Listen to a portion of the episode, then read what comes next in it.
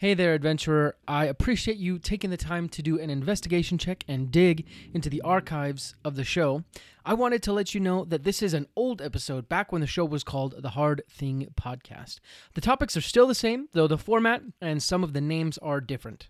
If instead you are coming back to the Hard Thing Podcast, well, surprise, we changed our name and some of our branding. Feel free to hang out in the archives and listen to all the wonderful old episodes of the Hard Thing Podcast, or take on a new adventure by listening to some of our current episodes. Either way, happy adventuring. Again, the question how do you lead people? Well, that's what exactly we are talking about today with my guest, David Fivecoat. Uh, he has been an infantry officer for 24 years in the military, also graduated from West Point and Ranger School, and then went back to Ranger School to lead it during the transition uh, and, and, gender integration of women being in the Ranger School. Uh, he also leads a consulting company that specializes in improving leadership. I'm excited to give you my conversation today on the Hard Thing podcast, where we do hard things and we overcome average. All right. Well, thank you for coming on the Hard Thing podcast, David. I'm excited to have you here and have this conversation.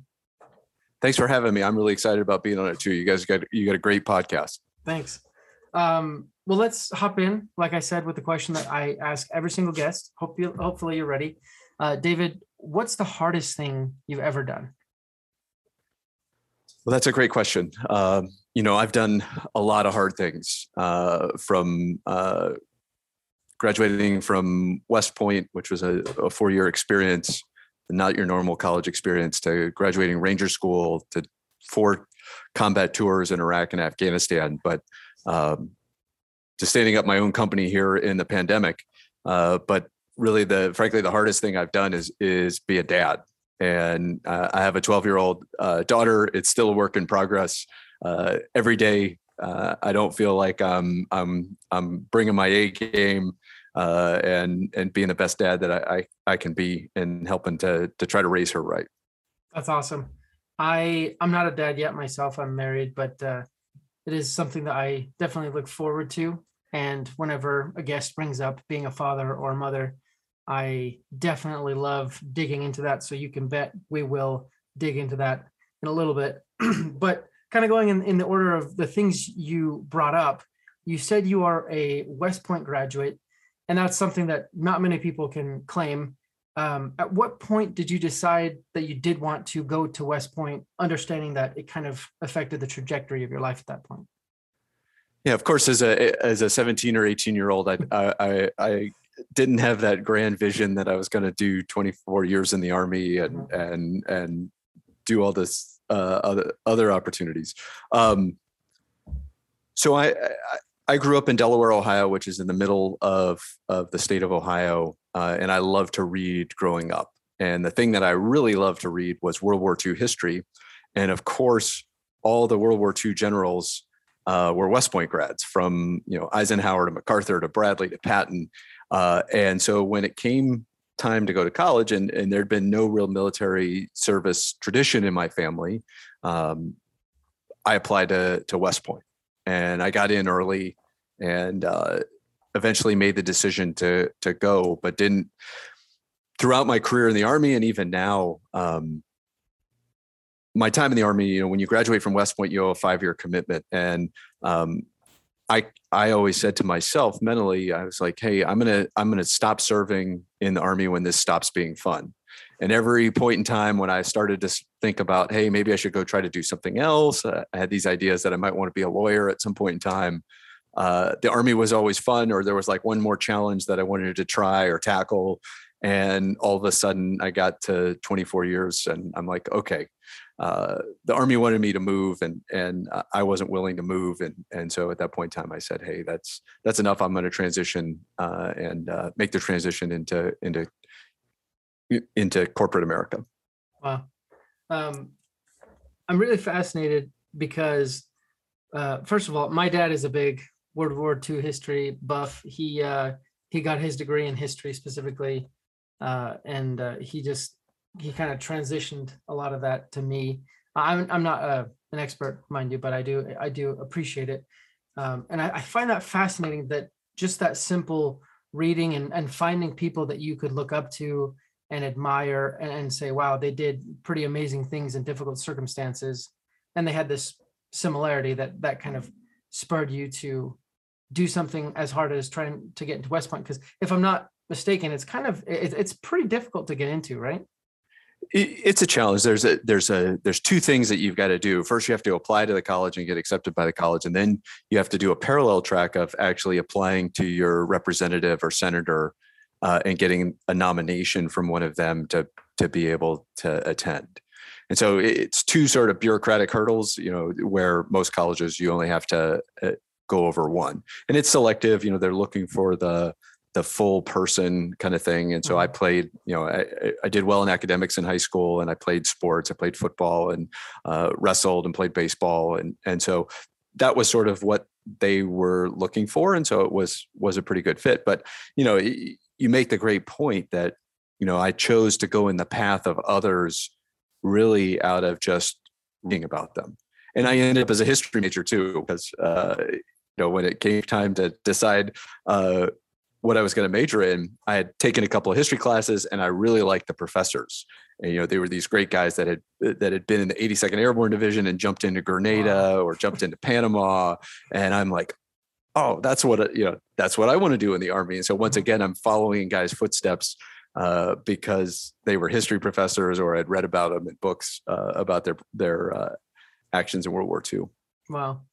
Um, another thing you said uh, kind of on the, along the lines of following in the footsteps of people that you really admire. You said there was no real history of, of military service in your family. So I'm kind of curious because I'm not a parent, but I can imagine the reactions of two parents when someone, when, when one of their children says, Hey, I'm planning on going to West Point, which concludes with being in the military, serving in the military, and, and possibly putting your life in, in danger. What was your parents' reaction when you declared that you wanted to go to West Point? Uh, they kind of eh, eh, had seen it coming. Um, and they didn't, you know, you also have to realize that this was the 80s. Um, we really weren't in this 20 years of combat that we had been in since since 9-11 mm-hmm.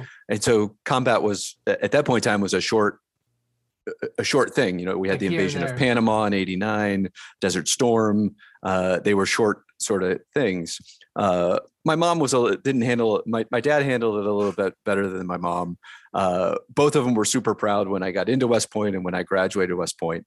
My mom had a little bit more challenges uh, when I was in the army. Uh, you know, of course, mothers worry about their their kids, and and I'm off running around to Korea and Kosovo and Bosnia and Iraq and, and Afghanistan, and of course, uh, that doesn't do a whole lot uh, for for your mother. Wow um, it is a testament though, because I, I'd imagine that they supported you a lot. No one, I don't know if anyone can go through hard things like that alone. So I'm guessing that they were huge supports in your life, right? Yeah, you know, I, I and to to take that a step further, you know, nobody can go through hard things alone. Everybody has a support system or network uh, you know the the ideas of this uh, you know sort of lone you know we we we like the the wild west analogy of the lone gunslinger you know going into the town and cleaning it up. But uh, in reality everybody sort of has a has some sort of support group whether it's your family or friends or or or even uh, you know just close associates you know you've we've all got our, our support group. And that helps us helps us tackle these hard problems I don't know why, um, but that that really hits me a lot.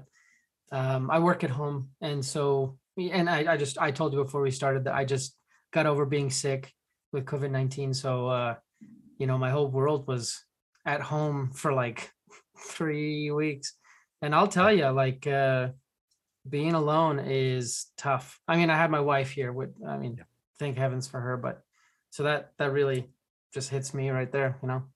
Well, I'm glad I'm glad you've recovered because you just did a, t- a hard thing that I have not done.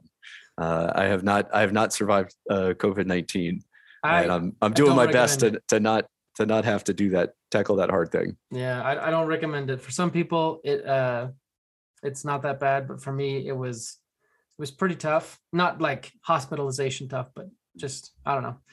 So But um, well, another, another I- thing that we share um, as part of our support network is uh, we both have dogs, um, and I- got my my dog Samantha uh, back in May of of 2020. Um, you know, we were shut down uh, from COVID. I wasn't traveling anymore, mhm, and I was sort of like, you know, hey, if I don't get a dog now, I'm never going to get a dog. Right. And I love dogs and had had dogs at various points in time, but um, you know, just having Samantha around as as at least for me uh, during the pandemic has been a big thing. You know, we get out and walk a couple of times a day, and and you know, there's she's part of the support network too, and I'm sure your two dogs uh, are as well. yeah, that that's that's really huge.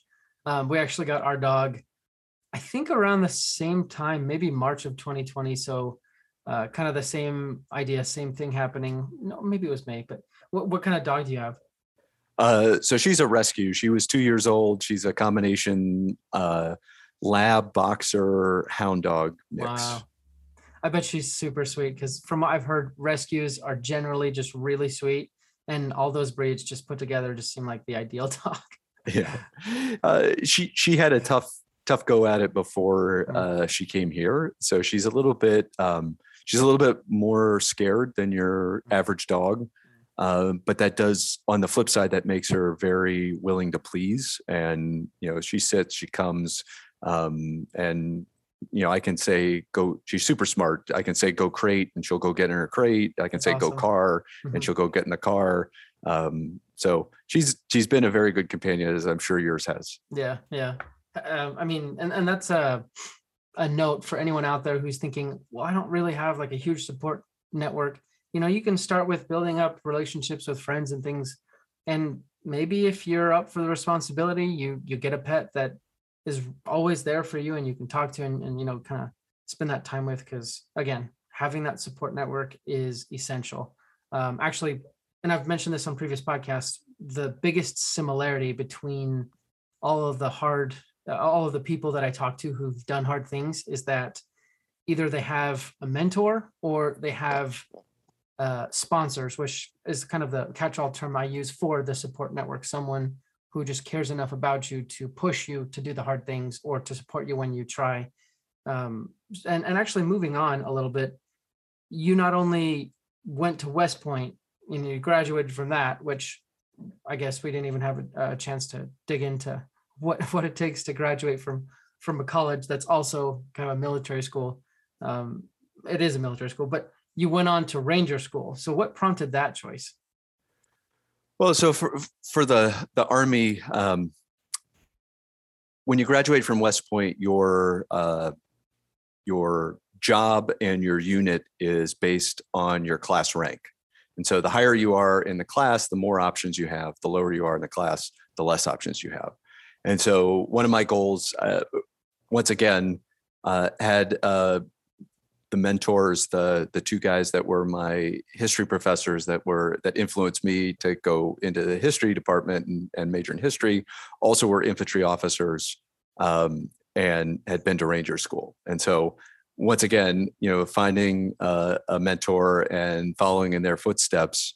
Um, when so I commissioned as an infantry officer, and and when you graduate the basic course, um, the next step for you is to go to Ranger School.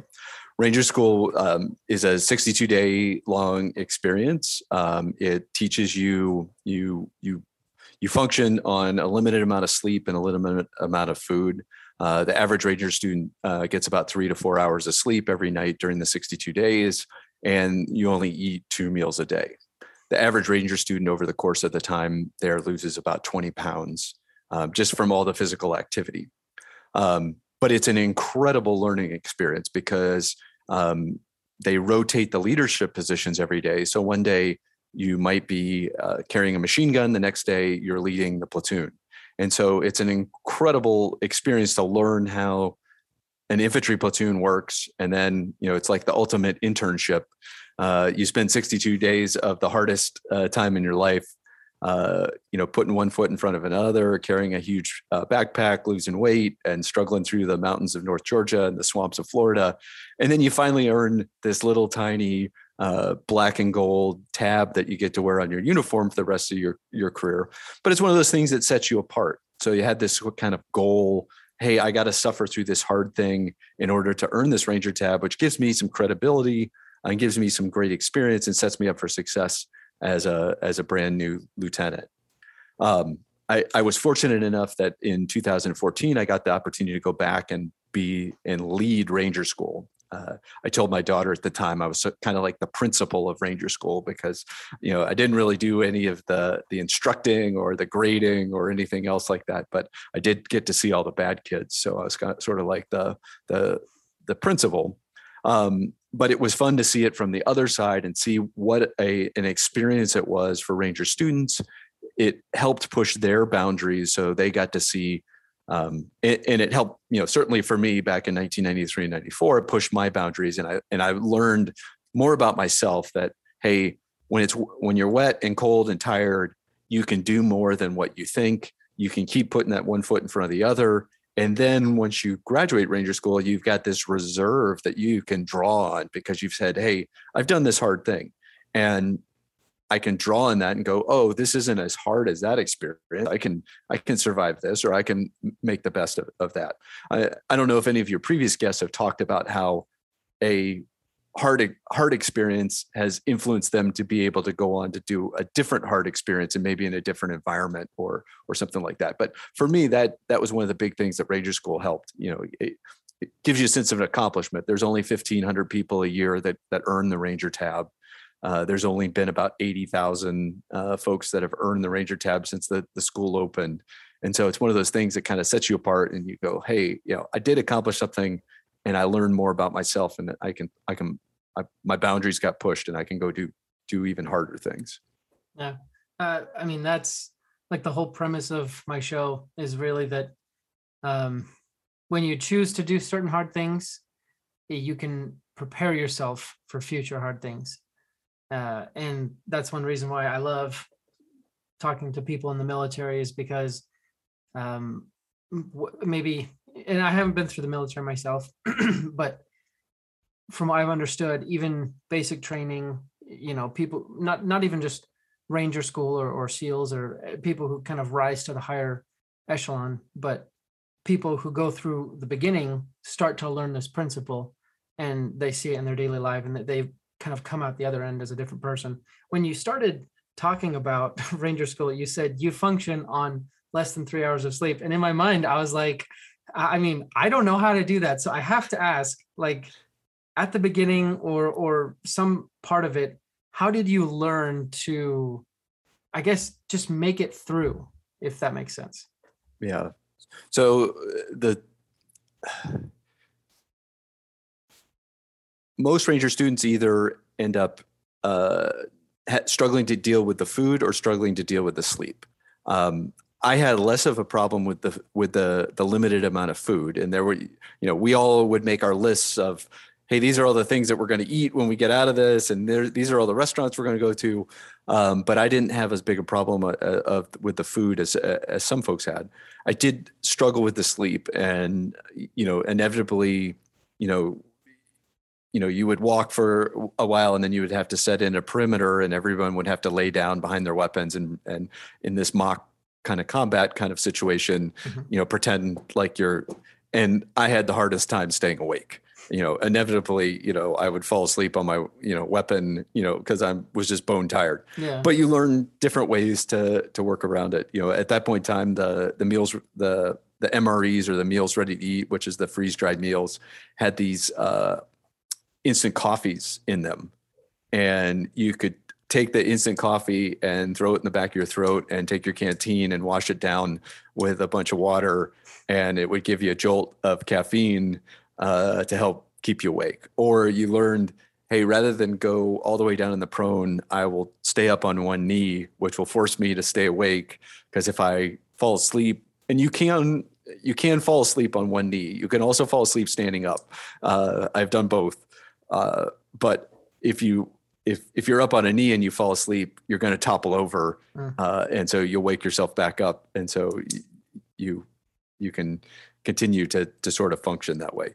You learn these little tricks. Um, you know, it, it's it's not easy, uh, and and you know you just you just kind of figure out you know the the thing that works for you or or or ways ways to get around it.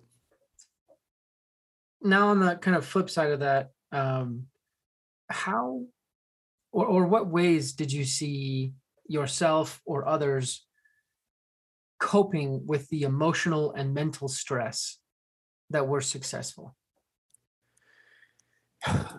One of the more interesting things is you learn um, there's a certain sort of leadership style that comes to the for, forefront that works better when folks are super wet, cold, and tired. Um, it's a much more direct leadership style and a much more sort of, hey, I need you to go. It's a much more direct and directive leadership style because when people are cold and tired and hungry and wet, they aren't going to think through okay well what's the purpose of us doing this and uh, you know what are the three best ways that we can try to do this um, you have to be super directive now that doesn't work really well when folks aren't under all that stress and so it's one of those things that you learn that hey i need to add this to my my leadership toolkit that hey i've got this sort of direct leadership style that works really well when folks are under a lot of stress um, but I got to dial it back when we have folks that aren't under all that stress. Does that make sense? Yeah, yeah. So, um, if I've understood, you as a leader, when the people you're leading are under such strong emotional or mental stress, you have to tailor your style based on kind of what they can handle and what would work best for them, right? Right. Right. No, that's that's definitely spot on, and uh, you know it, becomes much more direct and much more hands-on. Uh, kind of works well when when folks are sort of operating in that that you know super stressed kind of kind of way. Um, when it dials back down, then you got to do that. Back on your question, you know, folks dealt with it a variety of ways. You know, some you know some folks, you know, at that point in time, it was pre cell phone, so everybody looked forward to the opportunity when you got to go back to the camp after two weeks out in the woods, uh, and uh, you get your five minutes on the payphone to call, you know, friends or family. Uh, we were able to send out letters, and so you know, I had a, a stack of of uh, postcards that were all pre-addressed, so I could send one of those out. Like my mom still tells the story about how she got this this one uh, postcard that was all sort of like mangled and wet and and, and mud on it because you know it when you're out when you're outside for two weeks straight you know stuff gets wet and, yeah. and you know things don't things don't handle it. But you know it, it was it it's an interesting sort of microcosm uh, to to see folks sort of function in that that environment and see when it really gets down to sort of a more base kind of existence. You know you're worried about you know where you're going to sleep where you're going to eat how far you got to walk that day and what the mission is and how can you help the team to get through it. Uh, but uh, it, uh, it, was one of those those experiences that you know re- helped shape me into who I am today. Um, wow. It it was not the end all be all experience, um, but uh, it, it's one of those ones that that that helped me. Definitely, our lives kind of function like building blocks we have experiences that act as larger building blocks on, on which we put other large building blocks. Uh, like, for example, you said you then went on to 24 years of, of leading men and women in, in combat situations, and I'm guessing out, out of combat situations as well, as well as leading Ranger School itself. Um, in those situations, leading has to be difficult, especially when you may or may not be sending men or women to their death. Um, how do you kind of keep your head on straight in such high risk situations? Um, so I guess uh, let's let's talk for a second. Um, I, I, led a battalion, uh, an infantry battalion in combat in uh, southeast Afghanistan from 2010 to 2011. So I was responsible for about 700 folks um, we were engaged, uh, you know, in in combat with the Taliban uh, from the day we got the first person on the ground to the last person uh, left. Um, for me at least, you know, and I think it, it applies to all leaders in any kind of situation. You know, the, the most important thing is, you know, you have to take you have to take care of yourself as a leader. And for me, that was making sure that I got enough sleep. Um, you know, I had a sort of a routine that I followed. Uh, I w- wanted to make sure that I, I got, you know, three meals a day and I did, I had an opportunity to do some physical fitness. Um, those, those kind of things. And, and looking back on it, I will, I will admit that I probably didn't do as good a job as getting the sleep as I could have. Um, and when I got, when I didn't get enough sleep, I got a little bit tired and cranky, and I probably was not the best uh, leader to be around. Um, you know, and if I had to go back and do it over again, I would have figured, you know, figured out a, a way to get a little bit more sleep. Um, and that's one of the things that I talk to leaders about today is, you know, if you're living on, you know, there, there's this sort of, uh, you know, idea that you know if you're in a startup you're going to work super long hours and you know you're going to you know kind of do it um, to the point where you're probably wearing yourself out and not making as good of decisions as you possibly can. And so um, you know i talk to folks about hey i acknowledge that we're not going to get the greatest sleep but you can do some things to improve your sleep like turning the phone and the computer off 30 minutes before you go to bed um, or you know making sure that you get a solid six hours uh, at night and the room temperature is appropriate and you've you've gotten rid of all the lights in your in in your bedroom. Um, I, am a big fan of naps.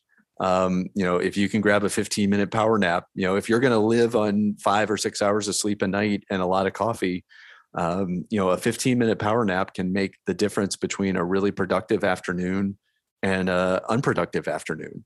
Uh, and so there, there just you know we talked about it in ranger school but there are little tricks that uh, folks can take back uh, with them as they're navigating these tough jobs and that are that are doing it uh, even in combat in the four, four the three times in, in iraq and, and one time in afghanistan uh, we still found time. We called it sleep in sunday. Um, you know we would not have the morning meeting on sunday morning. Uh, folks got a slower start and things didn't really get kicking until about noon. Um, and that was okay. You know we were we were there for 365 days and and that's a long hard slog and so you got to give the team some time to recover and you know the guys that work you know right with me would take the day and they would do you know they made sure that they got in good physical fitness they washed their clothes they uh, did maintenance on the vehicles they you know they did the things that they needed to to sort of catch up and and have sort of a chill day and then we got back after it on on monday and we're right back out out in afghanistan going to visit uh, local leaders or or the the soldiers that were in in my unit i love that um specifically the sleep aspect and i guess kind of to sum up what you said uh, my question was how do you keep your head on straight when you're leading in difficult situations? And, and your answer was to regulate yourself, make sure you're taking care of yourself. And that makes perfect sense because how do you keep your head on straight in your daily life? You do that by regulating yourself and taking care of yourself. Um, actually, one of my previous guests, he said, he gave this advice. He said, never pass up the opportunity to charge your phone, take a bathroom break, or take a nap and it's it's it's very smart advice in my opinion because you'll never regret taking the time to do that but you might regret not and uh, on uh, on instagram i follow uh, a profile called nerd fitness okay uh, and he does kind of cheeky posts sometimes it's it's very fun I, am a big fiction and uh, I'm, I'm a huge nerd so it really aligns with what, what i like but his his post you know, sometimes on Instagram you see these posts of like micro hacks or whatnot. And he was like, I found this new micro hack to supercharge your workouts. It's called micro dosing sleep. Take 15 minutes, lay down, close your eyes, and then in 15 minutes, you'll be supercharged and ready for your workout. It was like super cheeky. and uh, I was like, oh my gosh, that's like, yeah, we should think about. And then I, uh, you, if you swiped right, he kind of did the same thing with like eight hours of sleep and uh, it makes so much sense that if you just kind of do these simple things that keep us alive as human beings you'll function much better when you're doing really hard things, even you know, even easy things too. Right. Right. So No, I'm gonna have to follow that Instagram account. Uh, it it sounds like something that I'd like. yeah, I really like it. Um, he actually has a book too that it's called Level Up Your Life, and uh, it's kind of a it gamifies fitness a little bit, which is which is always fun. Yeah. Um, but I wanted to ask, as someone who has had the unique opportunity to not only go through Ranger School but then to lead Ranger School, which did you find more challenging, and which did you find more rewarding? Um, I'll have to say both leading, uh, both leading Ranger School. You know, as the person in charge of um, a couple thousand instructors that would see almost twenty five thousand students a year between uh, Airborne School, Ranger School, and a couple other uh, other schools that we supervised. Um, that was extremely challenging.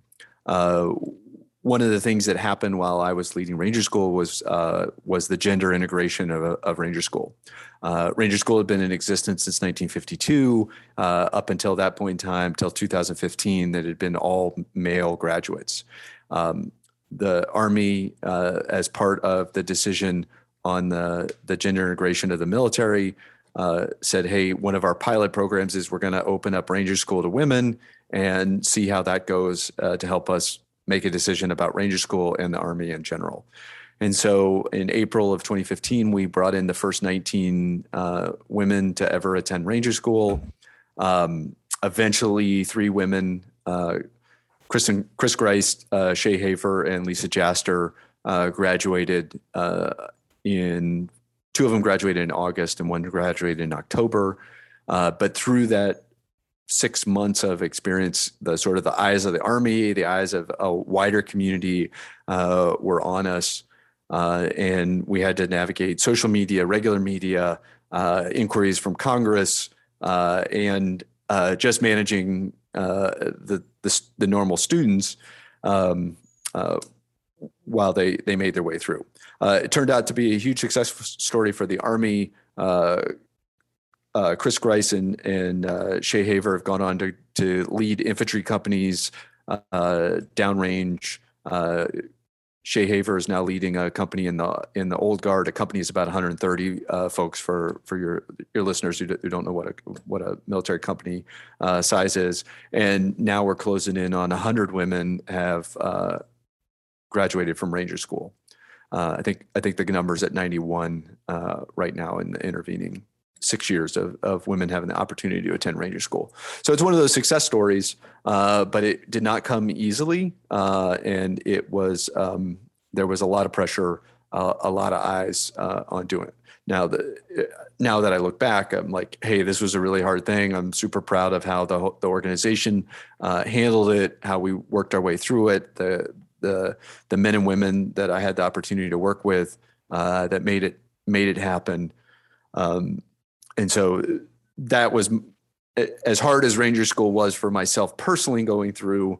Uh, it was much harder uh, leading it and trying to get a couple thousand folks all rowing in the same direction uh, and handling this uh, more scrutiny than Ranger School has probably ever had uh, on it. Wow, that's that's so fascinating. That again, it's such a unique experience that you go through Ranger School. Which I, I talked to another Ranger uh, about a month ago, and he said that Ranger School is a leadership school first and foremost, and then you have the interesting opportunity to come back and be the leader of the leadership school. Kind of very poetic there. Um, Yeah. I, and I'm amazed. I, I didn't know that the number of initial women in the in the first batch was so small comparative to all the other uh, students. I, I didn't know it was 19. I would have guessed it was you know like in the hundreds or something. Um, and this is just kind of a curiosity, but what was the attitude of most of the other students towards those 19 women when they started Ranger School? that one's a tough one because you got to go ask them. Uh, Okay, yeah. You know, the the average, just to give you a perspective, the the average Ranger School class is about 300 students show Okay. up on on day one, and so 19. Um, one of the things that we uh, established as part of it was that the women had to attend and successfully pass a pre-ranger course, which is a two-week uh, course that sets them up, teaches a lot of the skills and stuff that they're going to need in the first couple of weeks of ranger school and sets them up for success. And so there was a hurdle. About 300 women attended uh, three different pre-ranger courses. Out of that 300 group, that 300 cohort, uh, 19 ended up meeting the standard uh, to be able to come and attend uh, ranger school. Um, you know that was uh, you know th- that was a deliberate kind of thought because we wanted to make sure that the women that came and attended ranger school had were set up were at least set up and had passed a pre-ranger course. Right. Um, uh, by and large, most men also attend a pre-ranger course. Not all. There there isn't a requirement, uh, but uh, the ones by and large, the ones that are successful have attended some type of pre-ranger course that sets them up uh, and establishes and helps them establish some standards so that they can be successful at ranger school. Right. Success rarely comes without preparation. Right. Right. um, but I, I'd imagine that leading men and women for 24 years and leading, you know, thousands or, or a thousand instructors, as you said, um, in Ranger School, prepared you at least a little bit for, or maybe helped in in being a father. Oh, you see one of our dogs here.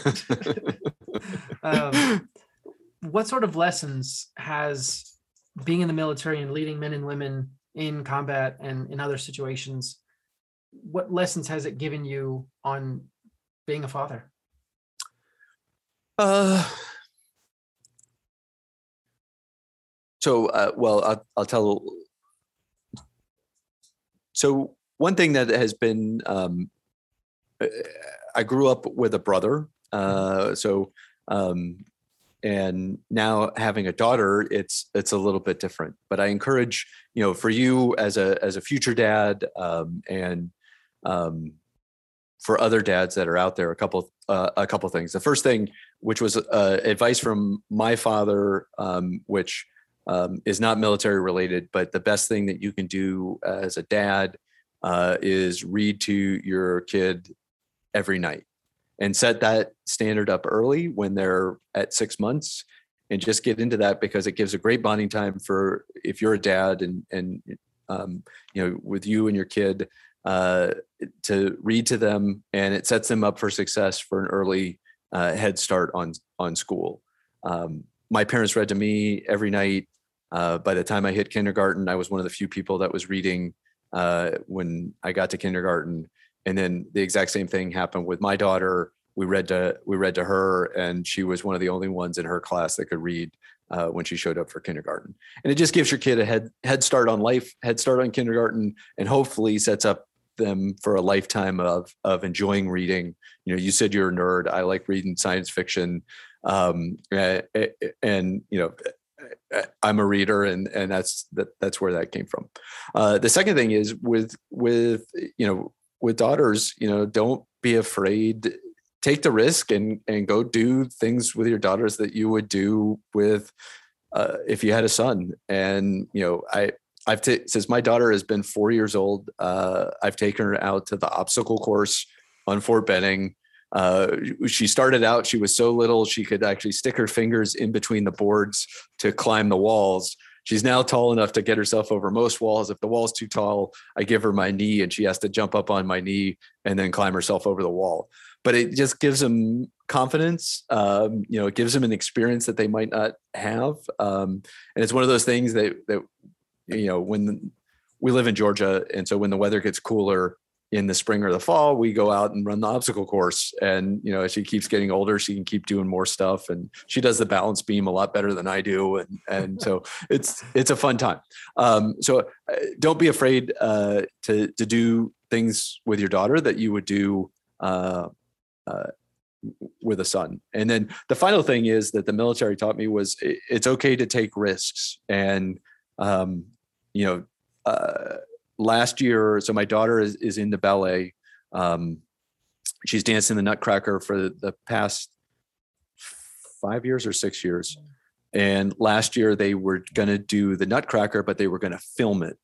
And three weeks before the production happened, the guy that was uh, showing up to be Herr Stahlbaum, who's the father in the first act of the Nutcracker, if you're not familiar with the Nutcracker, stopped showing up to practice. They couldn't get a hold of him.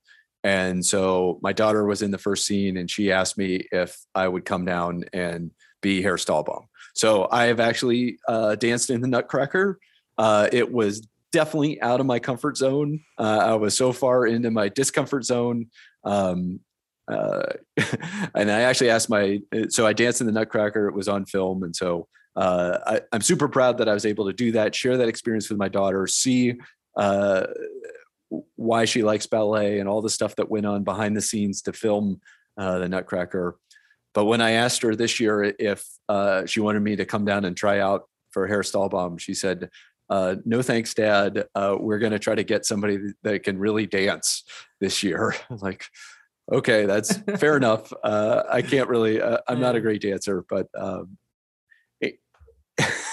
there she is again. yeah. So those are those are a couple of things that I've taken away from both life in the in the military uh, that about raising r- raising a child uh, that's helped out. Awesome. Um, well, well, thank you so much, David, for being on the show. Uh, we're going to start wrapping up just because I want to be respectful of your time. Um, so, first question is how can people reach out to you, support you, and see what you're up to? Yeah, so um, I have a website, uh, the fivecoatconsultinggroup.com. Uh, please come check it out. Uh, I blog twice a week that are, and those are posted uh, on on the website. They're also cross posted on LinkedIn. If you sign up for the newsletter, you'll get the blog in your in your email uh, twice a week. Uh, also, this summer, I published a book which is called "Grow Your Grit," uh, about how you develop the will to persevere to achieve your long term goals. It's right in line with the the, the folks that are listening uh, to to to your podcast because uh, I know there's folks out there that want to develop that grit and and grit is nothing more than having that perseverance to accomplish your goals. And uh, i offer some ideas because i had read uh, angela duckworth's book on grit uh, a couple other folks uh, books on grit and i thought they did phenomenal jobs of telling what grit is who has it how to measure it but i thought they all came up a little bit of, bit short on how do you develop the process to grow your grit and so i think it you combine you know you got to have a purpose uh, then you do some really, really good goal setting. And then you have perseverance, resilience, courage, and motivation. And together, those four things help you you work your way towards your long term goals. If folks are interested in finding the book, it's out on Amazon. Um, it's called Grow Your Grit, um, and uh, it's we're up to 12 five star reviews. Uh, I promise none of them are my mother, uh, and so uh, please check it out and uh, see if it might help you uh, as you're looking forward forward to crushing uh, 2022. Awesome, thank you so much. And last but not least, we need to give our audience some action items. So this is the list I came up with based on what we talked about.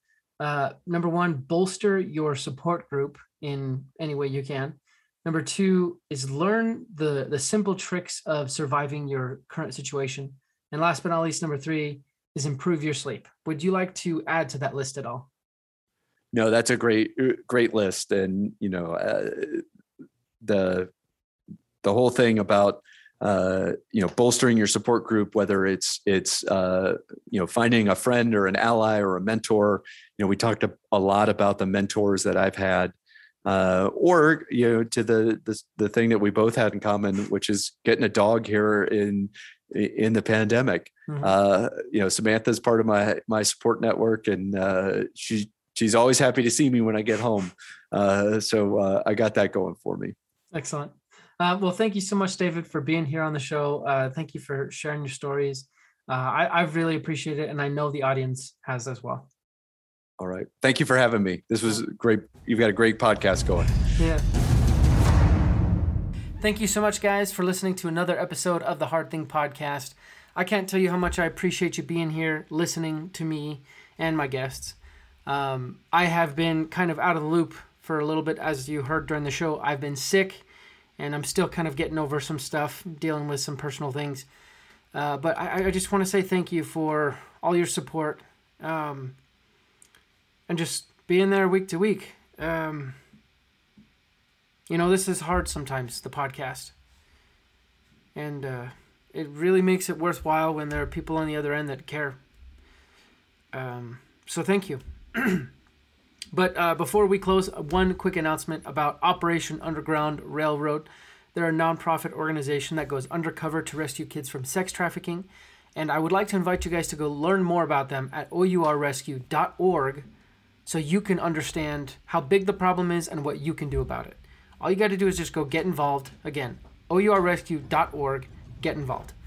Well, that's it, guys. We'll be back for another episode next Monday. As always, keep doing hard things because you will overcome average.